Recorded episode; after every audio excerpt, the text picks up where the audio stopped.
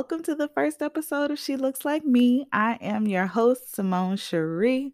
I'm so happy because this podcast has been a long time in the making. And thanks to the encouragement and nudge and kind words from some very good friends in my circle, we are here. So, the fact that you are listening to this means that you are on your favorite listening platform and we're live. And I'm so excited about that. I wanted to create a space where I could sit down and talk with some of the women who have inspired me, some of the women who I've gotten a chance to work with, who um, I hope to get to work with one day or get to know more about uh, more deeply. And one thing that I know is that they are all Black women who are doing dope things in their respective industries. They are looking to better themselves personally and i think as we all are they're you know they're looking for what it looks like for them to live life on their own terms. And so I hope that you will find some inspiration um, in each episode, a nugget or something that you can take away, a helpful tip that maybe helps you get more aware, aligned, or intentional about your life. I know that's the journey that I'm on. And so I wanted to create a space where we talk about that. And of course, we're going to have fun and we're going to kiki and do all that fun stuff. But I definitely wanted to highlight dope women who are living life on their own terms and you know building businesses or pursuing passions that speak to their heart and that impact our communities in good ways. So before we start having our amazing lineup of guests i wanted to take this first episode to spend some time to share with you about my background, who I am. You should know who your host is, and um, tell you a little bit about what inspires me and why I wanted to start this podcast. And then before we wrap it up, I want to also share with you the inspiration behind the name of the podcast and and give you a little insight into that. So let's dive in.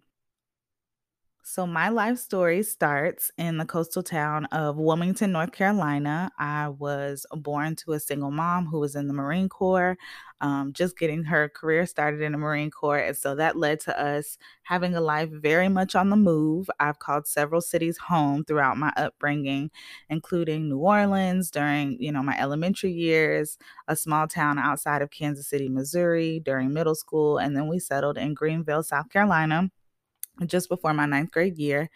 I was a member of the STEP team, Hey Mu Eta Sigma. I was also in the National Honor Society, Beta Club.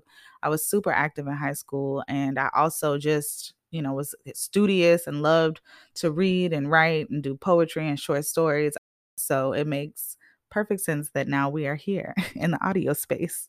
So, yeah, my first job was actually in retail. Shout out to retail workers, especially these days. I actually worked at Limited Too, So, rest in peace to Limited Too. I but I enjoyed it. I was I've always wanted to work. I my first job actually was or not my first job, but like my first opportunity of making money was actually at my aunt's house in the summertime when I would go stay with, you know, my family and give my mom a break. I would I would walk down to the store whatever money I had and I would you know, buy cups and I would buy some Kool Aid and I would go back to my aunt's house and I would make icy cups for the neighborhood. And so that was my first, you know, my first making money opportunity. And so when it came time that I could legally make money as a teenager, I was ready. So after graduating high school, I decided to go to college at the University of South Carolina. Hey, Gamecocks. And I double majored in business management and marketing, and I minored in fashion merchandising. During you know, college, I there was so many transformations and so many um, life lessons during that time, but I definitely got the international travel bug. While I was at USC, I actually got my first international travel experience through an opportunity presented to me by one of my dearest professors, Dr. Lambden. She offered me an opportunity or told me about an opportunity to apply for this program that was going to take 10 students from my college to travel to Romania to educate high school student students in in Romania about global business issues. So that was my first international experience. It was also interesting being the only black woman on this trip, the only black person on this trip, and secretly being the Cupid Shuffle educator as well because it was 2008. So take you back there, and Cupid Shuffle was a thing. And so it was a thing there too. So I you know, I put on my my Cupid Shuffle hat. And yeah, it was a good time though and it was a nice first international experience that kind of opened my eyes to what was really out here in the world beyond the world that I had known, you know, just being here in the States. And so I guess I was in the travel mood that year because after I got back from that trip, about a month and a half later, I would th- spend that fall semester in the Virgin Islands. And I did a exchange program where I I selected, you know, my top three schools where I wanted to go, and I ended up at the University of the Virgin Islands, St. Thomas. And so that was my small glimpse of HBCU life, but it was absolutely amazing because St. Thomas is still one of the places that I call home. It holds a special place in my heart for me. And absolutely a place I can, if I can always get to it, I will because it is just such a beautiful island. So I would go on to graduate from South Carolina with honors, but I wasn't quite ready to be an adult yet, and I really needed more time to figure it out.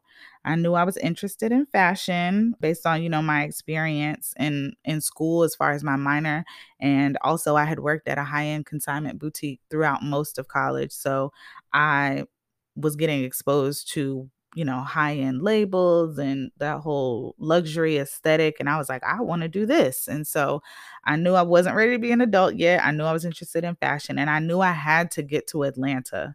My mom tells me all the time that I have been obsessed with Atlanta since I was little. I could not tell you why, but I just knew I needed to be here. And so I ended up discovering the Savannah College of Art and Design and I applied to their master's program. They had a luxury fashion management program and I applied to the master's program I was so excited. I was like, I'm going to move to Atlanta, get my master's. It's going to be great. And I did not get in they didn't accept me into the graduate program and I'm here to tell you, you know, several years later that that was actually the biggest blessing of my life because they ended up telling me that, you know, I didn't get into the master's program, but I could resubmit my application as an undergrad and go in through the bachelor's program. And the beauty of that, because I felt like I was taking a step back, I was like, I already have a bachelor's. Why do I need a second one? But I was determined to get to Atlanta and I was determined to go to the school because I, I, you know, once I discovered it, I realized just how cool it really was. And I wanted to go there and I wanted to learn in this creative art space. So I resubmit my application as an undergrad. And that was the best thing that could have happened to me because I had most of my credits as a you know bachelor you know general studies stuff and so i just got to go be an art student. I got to do sketching and i got to do sculpting and you know play in textiles and learn about color theory and i also got to learn about graphic and web design which was the literally the foundation of what helped me and inspired me to start my first business being at SCAD and learning the things I was learning but also working with and connecting with the other students that I was connecting with is what inspired me to start my first business, you know, shortly after I got out of college. So I was pursuing this degree, and even though I definitely loved Atlanta, I just knew, you know, wanting to go into fashion that I was probably going to want to move to New York or LA to make waves in the fashion world. And so I started exploring the world of public relations, and I would eventually land an internship in LA, actually at an independent woman owned PR agency called Blueprint Public Relations. And so the summer of 2012, I think that was, um, I whisked myself off to LA and spent the summer there to uh, be an intern at this agency. And most of their clients were in luxury fashion, beauty, and lifestyle. So I was head over heels. I was so happy. I was like, this is what I want. And it was my first taste of being on the sets of news broadcasts like Good Day LA and on, you know, pre production sets for e news and then working with celebrity talent and all the things you think of when working behind the scenes in Hollywood I enjoyed the team at Blueprint, and I knew if I lived in LA that I could find my groove in the PR world. But life outside of work in LA, so personal life, was not it for me. I was missing Atlanta, I was missing Black culture, I was missing the South. And as much as I enjoyed the idea of killing it career wise in LA, I couldn't find myself in that city, I couldn't find community. And so after I finished my internship, even though I actually had a job offer on the table, the owner of the company, she said, You do not have to go back and finish. And I was like, Yes, yes, I do. Going to get this degree. And so back to Atlanta, I went and we went to, uh, I went to finish the last semester of school. I was determined to keep building on my PR skills. And I knew that, you know, I, school was rapidly coming to an end and I needed to find another opportunity to, you know, continue working on my skill set and PR. So I applied for and uh, accepted an internship with the Garner Circle shortly after coming back. And the Garner Circle is actually one of Atlanta's top public relations agencies that just so happens to be Black woman owned and founded. It was my first glimpse into the world of multicultural marketing in a deep way. And seeing household brand names putting funding and energy behind creating brand experiences to engage consumers, specifically Black consumers, was so exciting for me. I know it sounds a little nerdy, but um, I wanted to be a part of it. I was like, this is for me, sign me up. And so, for the Real Housewives of Atlanta fans who are listening right now, my first campaign was actually the Kenya Moore Forever Relevant Gala, where she asked all the ladies to dress up in various costumes of old Hollywood. And this is the one, so if you got to be a fan fan, this is the one where she told Porsha to dress like Halle Berry from B.A.P.S., and instead she came as Dorothy Dandridge. And there was drama, and she kicked her out, and it was a whole thing.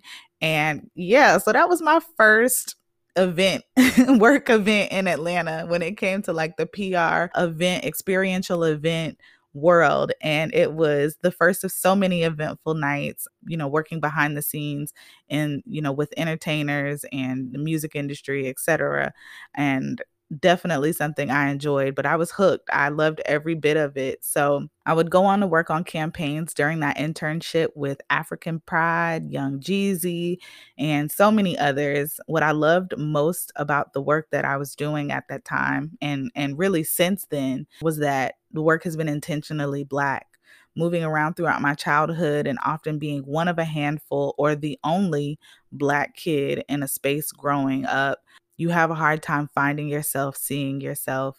So this was my glimpse into lives for us, by us. And I I've I wanted it. I was like, I'm hooked. It was work, but at the same time, it felt much more like me than the life I was trying to envision for myself in LA. So I'm like, okay, well, Atlanta, let's do this. As my internship at the Garner Circle was coming to an end, so was my last semester at SCAD. Thankfully, I was able to find a job, my first job out of college, fairly quickly. And it was my first PR and marketing role with a startup fashion lifestyle company. A few months later, I decided to start my first business, SC Creative Group. I had been continuing to build my skills as a graphic designer, but also had a network of creatives who, like me, were in need of projects and source of funding. And so, between my internships and just being out and about, I was starting to meet tons of business professionals, business owners who needed creative services but lacked those contacts in their network. So, my goal was to fill that gap. I wanted to provide opportunities for creatives, myself included, but definitely a focus on freelancers of color while also serving the needs of local businesses. So I'm working at this independent fashion company here in Atlanta, and I'm getting my business going as far as, you know, graphic, web, creative services for businesses. And I'm approached by the then vice president of my former internship agency, the Garner Circle, Mr. Daniel Dickey. He shared with me a vision for a brand management agency that allowed us to be a resource for all of our clients' business needs, serving as both agency counsel and extending our network of professional and industry contacts to help clients win. Our primary discipline was public relations and experiential marketing, but we also assisted in strategizing and executing brand partnerships, sponsorships, and consumer engagement initiatives. And so the Resource Guild was officially launched in September 2013. I took the role of creative director, and our first client campaign was the Atlanta launch of flavored vodka, Ciroc Amaretto. So, in partnership with our clients, we helped them execute the private event, and it was guest hosted by Diddy's then girlfriend, Cassie. So, that was the beginning of a very whirlwind time of working in entertainment and music and business and various aspects of this varied Atlanta uh, professional culture. And so during that period, we would go to work on with a variety of clients, again, all still centered in Black culture, um, including the launch of Tashera Simmons' first book, Miller Coors, the Atlanta Ballet, and Street Execs, which is home to some of your favorites, including 2 Chainz and Travis Porter. And so by 2015, after two years of working hard and giving everything to clients, I was starting to feel burnt out. Um, anybody who's worked in event life, nightlife, or the entertainment industry in general, you know how overwhelming and all consuming it can be. It's a lifestyle, it really is. And so it became that for me. I was seeking a way to keep going. I knew I loved marketing, I just knew I didn't necessarily want my life ruled by always being out at night at events. I wanted to find a way to have, you know, air quotes, a more normal life, whatever that means. I wanted, you know, just to be able to come home at night and leave work at work at work, or so I thought. And so the transition would come by way of a position in the automotive industry. So I transitioned out of, you know, the kind of music entertainment space, at least as far as my daytime gig was concerned. And I moved into auto and actually accepted a position with Atlanta's largest family owned dealership group, Jim Ellis. And so for two years, I served on their corporate agency team, overseeing the entire company's social media strategy, overseeing store level teams, working with them on reputation management, and just overall various aspects of the digital marketing piece of the business and it was my first glimpse at you know having a seat at the table. Uh, i remember having an experience at that job um, of so we eventually transitioned our offices and and moved into a new space and that space was shared with the training department and every week they had a new set of you know new employees coming through and they would take them on a tour of the building and that would include passing by our offices and here i am this you know mid 20s you know young chick just doing social media and i had a, a black woman one week that came through and she went into the break room and then she came back out and she waved um, like to get my attention because my you know my whole door and everything was glass. So she waved to get my attention and she just did two thumbs up at me like like excited. Like she was smiling and she gave me two thumbs up.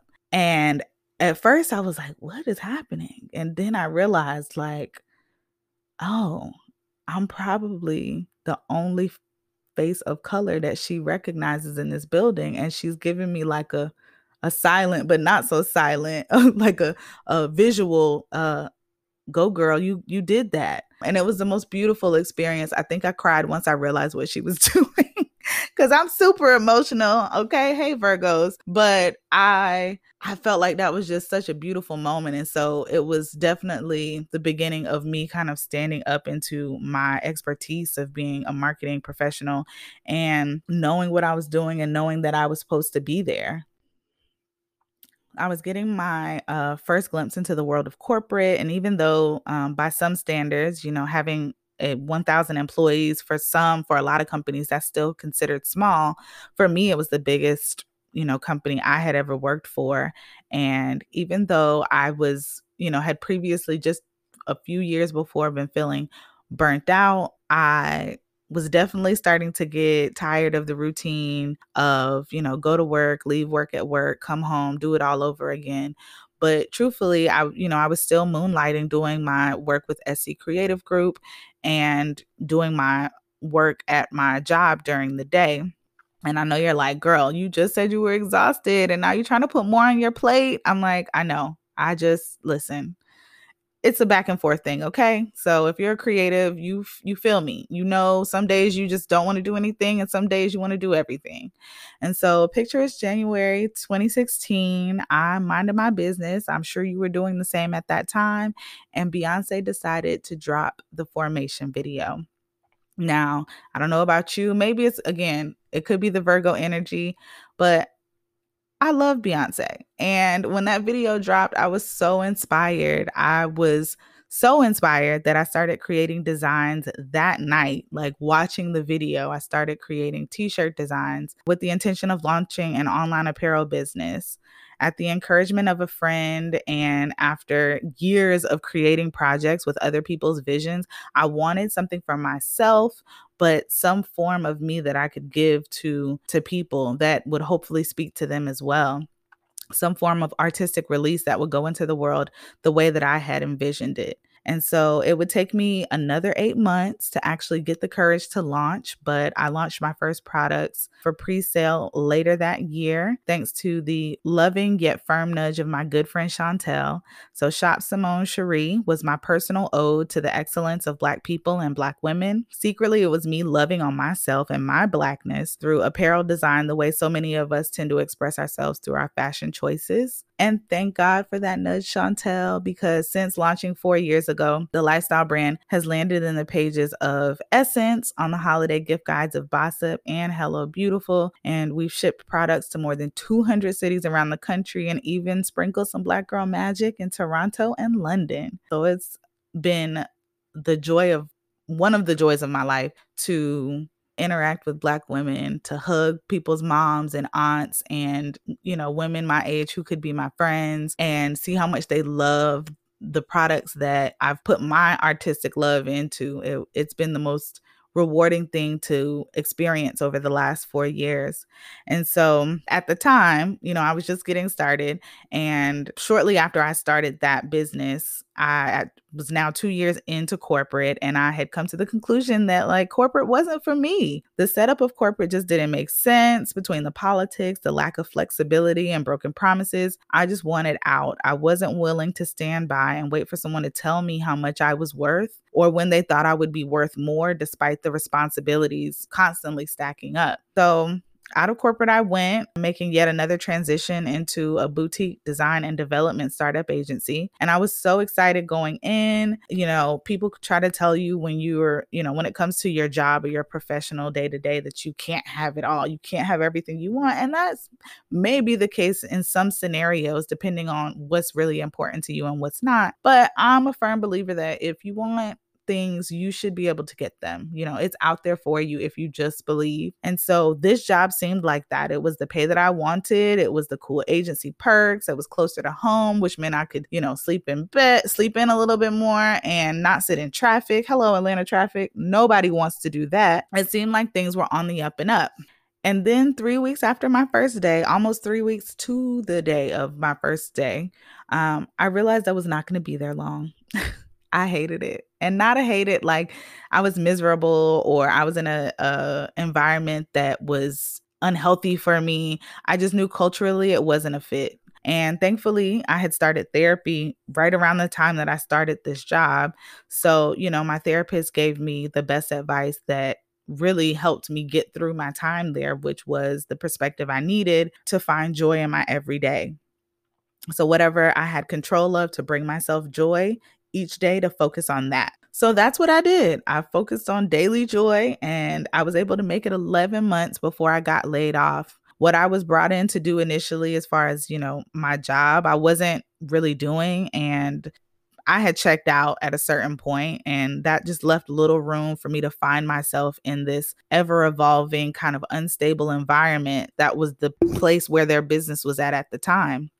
And so, the funny thing about getting laid off and why I know God is always in the God business is because I was getting ready to actually submit my resignation later that week anyway. So, we had clearly decided, both of us had decided and come to the understanding that this relationship needed to be over. And our reasons may have been different, but obviously the sentiment was the same. And so those in my inner circle all said the same thing. Congratulations. Let's go get drinks. Turn up. What's next? But they did that because they knew how miserable I had been. They knew that I had become not only not myself in that position, but I just it wasn't fulfilling for me. Other people who weren't as close to me or close to the situation, they were like, "Oh, you know, I'm so sorry for you. Are you okay? Oh no." You know, people tend to do that. I think they just, you know, it makes them feel better like like they're offering condolences and they didn't realize that I was I was excited. Why was I excited? Because I had been delivered and they didn't you know, most people don't understand how being laid off can lead to you being delivered. But let me tell you why I was delivered. So I was not enjoying this job. I wasn't enjoying the company culture. I was I was getting ready to exit stage left. And instead, they let me go and gave me a month's severance. So I got a month's worth of pay to leave that day. And I was going to be gone anyway. And I still would have had to go there for another two weeks and do the whole thing. And God was like, mm no, God or look, or the owners of the company, they were like, no, we're just going to go ahead and let you go. And, you know, we're to pay you for the next month and good luck. And I was like, cool, I'm out. And I never looked back. And it was the most amazing feeling because for those of us who struggle with a little bit of perfectionist ways, that was the first time that I knew that something that looked like an L was actually a win for me. So that was a big moment in my life because the perfectionist in me would have been like, "Oh no, girl, you got laid off, like you're a failure." Uh, nope.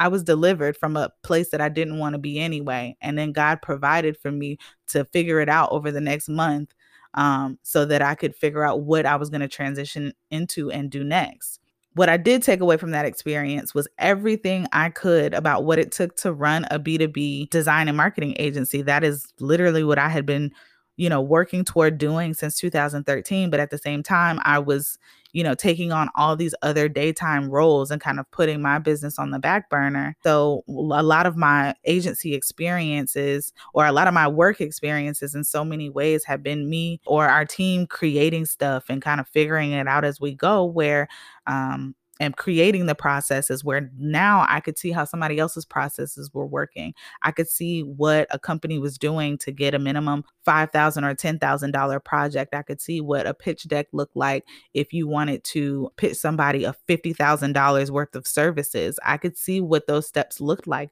because they were doing it. Like I, I will give them that. They were definitely getting to the money. And so I absorbed everything I could, everything I had access to, and I did the best I could for them as, as long as I could could. So, after leaving that agency, I found myself back with my TRG family. I should note that the Resource Guild is really where I added to my web design skills and to my portfolio of work because I had done some foundational work at SCAD, but at the same time, you know, working with clients through our agency and as well through my own business, I was realizing how many businesses and clients, personal brands and professional brands were in need of websites or had websites that were outdated or had websites that weren't effective in telling their story or having the elements that they needed to really build a community or engage an audience. And so I would grow my skill vastly over that time and continued to grow it. And when I went back to kind of re strategize about what SC Creative Group was going to look like, I wanted to make sure that I was continuing to help brands develop themselves, strategize on their marketing, and design websites that effectively shared their mission and message. After a year back at my back in the mix with my TRG family, I actually did a short stint back at my old automotive gig, filling in for a former coworker. And I decided last year to exclusively focus on my business, on SC Creative Group, and on my shop. And I wanted to just focus on helping small businesses and creative brands position themselves for online success and, you know, the ways that I would do that and build out a team to do that would be through well thought out brand design, customer center web design, and digital marketing strategies designed to build community. So I'm passionate about taking um, the information and everything I've learned over this very colorful career of mine from entertainment to nonprofit and corporate to agency life to help small businesses make more strategic decisions early on in their business to increase their sales potential by meeting customers where they are with the information and products they need. I am committed to it because I know what it's like to be a one woman show. I know what it's like to feel like you are being pulled in so many different directions because you have to do everything from operations to sales to marketing to all of that. And so I just, in my quest to find what purpose I'm supposed to be doing out here, I have just naturally kind of grooved into this digital marketing space where I get to help people build their online businesses. And I've done it for myself. So now that I get to help other people and, and do it on larger and larger scales, it is the most beautiful thing to watch people create opportunities that give them a path toward generational wealth for their family. And that's what I care about. And that is the mission that I'm on personally for myself, but it's also the mission that I'm on to help other people and their businesses do that as well. So that's a snippet of me. I feel like that was a mouthful, but um, if you if any of this sounds familiar, if you might have heard yourself, you might have been laid off, you might be pursuing a passion right now, you might be a first generation business owner, you might be a Virgo like me. This podcast is for you. So you've landed in the right place, and I'm on this journey with you, and we're figuring it out together. I don't claim to have all the answers, but I know through the candid conversations that we're going to have with the amazing women in my network and those that I look forward to both of us, all of us, getting to know more. Um, I hope to help you and myself get more aware, aligned, and intentional in our daily walks. And as we pursue our passions and goals as entrepreneurs, um, I hope that we all get closer to building a life on our own terms. So thank you for joining me on this journey. Thank you so much for listening to the first episode of She Looks Like Me. I can't wait to share more with you on the next episode. Before we go, I'm going to take just a couple minutes to share with you the vision behind the name of the podcast. And I'm going to share with you the clip actually that inspired me to create this space. So let's do it.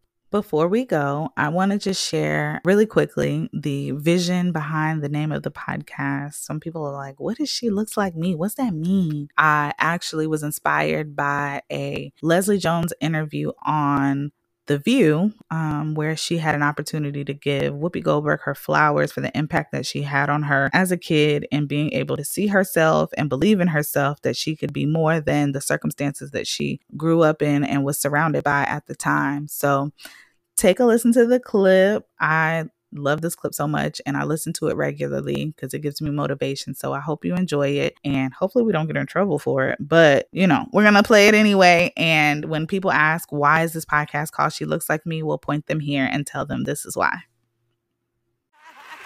Now, I know that you are a big fan of Whoopi's Oh and she really inspired okay. you when you were coming up as a comic. Uh, tell us. Okay. I'm gonna do this without trying to get emotional. We're here for you. Yeah. Okay, when I was young, uh, I always, my dad always let me listen to comedy albums, and I always knew about comedy. I always loved comedy. Uh, the day that I saw Whoopi Goldberg on television, I cried so hard because I kept looking at my daddy going, oh my God, there's somebody on TV that looks like me. She looks like me. Daddy, I could be on TV. I could be on TV. I could do it. Look at her. Look at her. She looks just like me. I, I watched that, and my dad recorded it for me. I, I literally watched it every day after school. And a great story. Um, I went to college and I was in a communications class, and they told us to get a, a speech ready. I didn't get it ready. And I just put my sweatshirt on my head and went up to the front, and I was like, I want white girl hair. and did that for three minutes, and she was like, "You never have to come to this class again." I, that's I just I just want to thank you from the bottom of my heart because now I know what I'm doing. That when I put on that Ghostbuster suit and little girls see me on TV now, mm-hmm. now they're gonna go, I can do it. Yeah. And you gave that.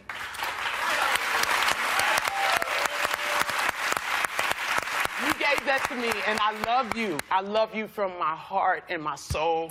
And I love you for what you've done for black women. I love you for what you've done for black comedians. And I love you.